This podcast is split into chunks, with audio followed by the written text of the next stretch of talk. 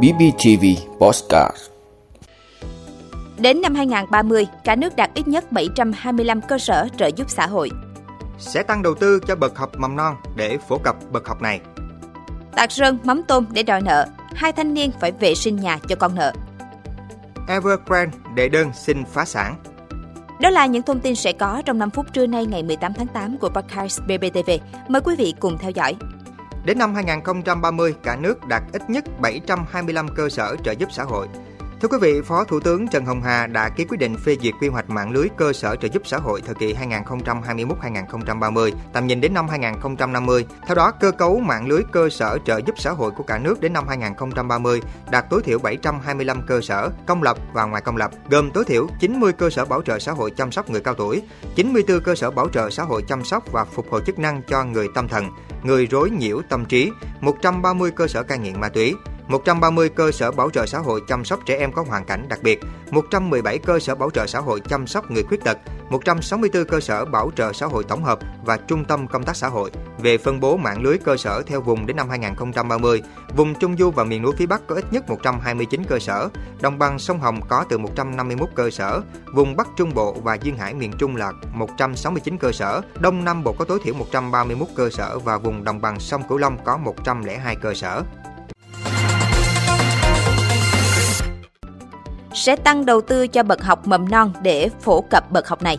Thưa quý vị, dự thảo nghị quyết của Quốc hội về thí điểm phổ cập giáo dục mầm non cho trẻ em mẫu giáo tại 15 tỉnh thành, gồm Vĩnh Phúc, Bắc Ninh, Ninh Bình, Hải Phòng, Lào Cai, Điện Biên, Sơn La, Hòa Bình, Đà Nẵng, Con Tum, Sóc Trăng, Bà Rịa Vũng Tàu, thành phố Hồ Chí Minh, Long An, Bạc Liêu, cho biết sẽ có nhiều ưu đãi và đầu tư cho bậc học này. Cụ thể, trẻ em trong độ tuổi phổ cập giáo dục mầm non từ 3 đến 4 tuổi, 4 đến 5 tuổi, các chính sách ưu đãi bao gồm bố trí đủ quỹ đất để xây dựng trường lớp mầm non, các công trình tiện ích phụ trợ đáp ứng nhu cầu phổ cập giáo dục mẫu giáo cho trẻ em.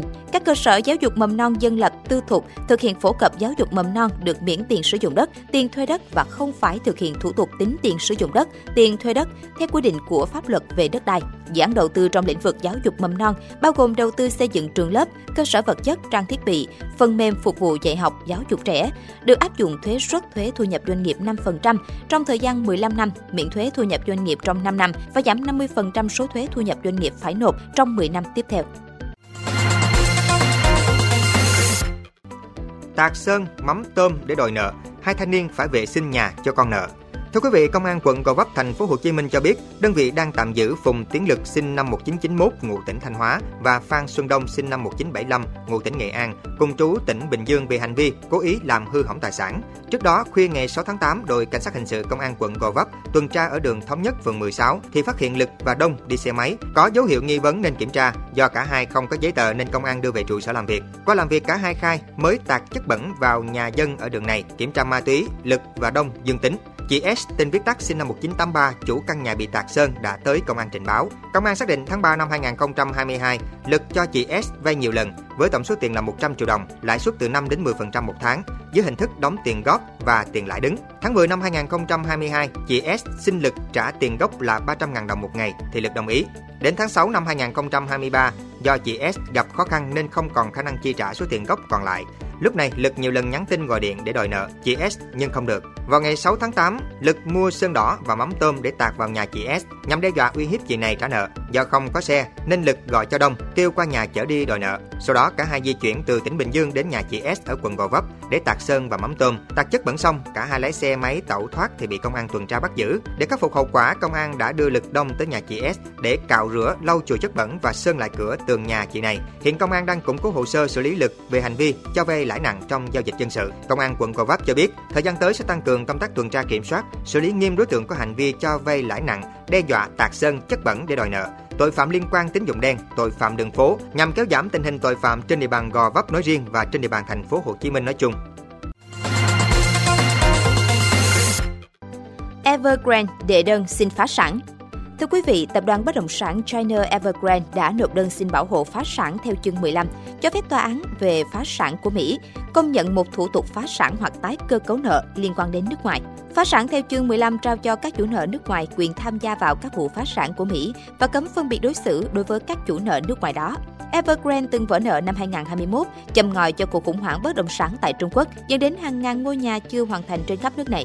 Giữa tháng trước, Evergrande công bố khoản lỗ 81 tỷ đô la Mỹ trong 2 năm 2021 và 2022. Ước tính hiện Evergrande đang nợ khoảng 2.437 tỷ nhân dân tệ, tương đương 340 tỷ đô la Mỹ, tương đương 2% GDP Trung Quốc. Theo CNN, đầu năm nay, Evergrande đã công bố kế hoạch tái cơ cấu khoản nợ. Đây được xem là kế hoạch tái cơ cấu nợ lớn nhất từ trước đến nay của Trung Quốc. Evergrande cho biết đã đạt được các thỏa thuận ràng buộc với các trái chủ quốc tế về các điều khoản chính của kế hoạch. Việc tái cấu trúc được đề xuất sẽ giảm bớt áp lực nợ nần ở nước ngoài của công ty và tạo điều kiện thuận lợi cho các nỗ lực của công ty để tiếp tục hoạt động và giải quyết các vấn đề về nợ. Evergrande cho biết, việc Evergrande đệ đơn xin phá sản được diễn ra trong bối cảnh ngày càng có nhiều lo ngại các vấn đề trong lĩnh vực bất động sản của Trung Quốc có thể lan sang những bộ phận khác của nền kinh tế nước này khi tăng trưởng chậm lại. Ước tính kể từ khi cuộc khủng hoảng nợ của ngành diễn ra vào giữa năm 2021, các công ty chiếm 40% doanh số bán nhà ở Trung Quốc đã vỡ nợ. Ngoài Evergrande, nhà phát triển tư nhân lớn nhất Trung Quốc là Country Garden cũng đang khiến giới đầu tư lo lắng khi công ty này không đáo hạn một số khoản thanh toán lãi trong tháng này. Quý vị đã luôn ủng hộ các chương trình của Đài Phát thanh truyền hình và báo Bình Phước. Nếu có nhu cầu đăng thông tin quảng cáo ra vặt, quý khách hàng vui lòng liên hệ phòng dịch vụ quảng cáo phát hành số điện thoại 02713 887065. BBTV, vì bạn, mỗi ngày.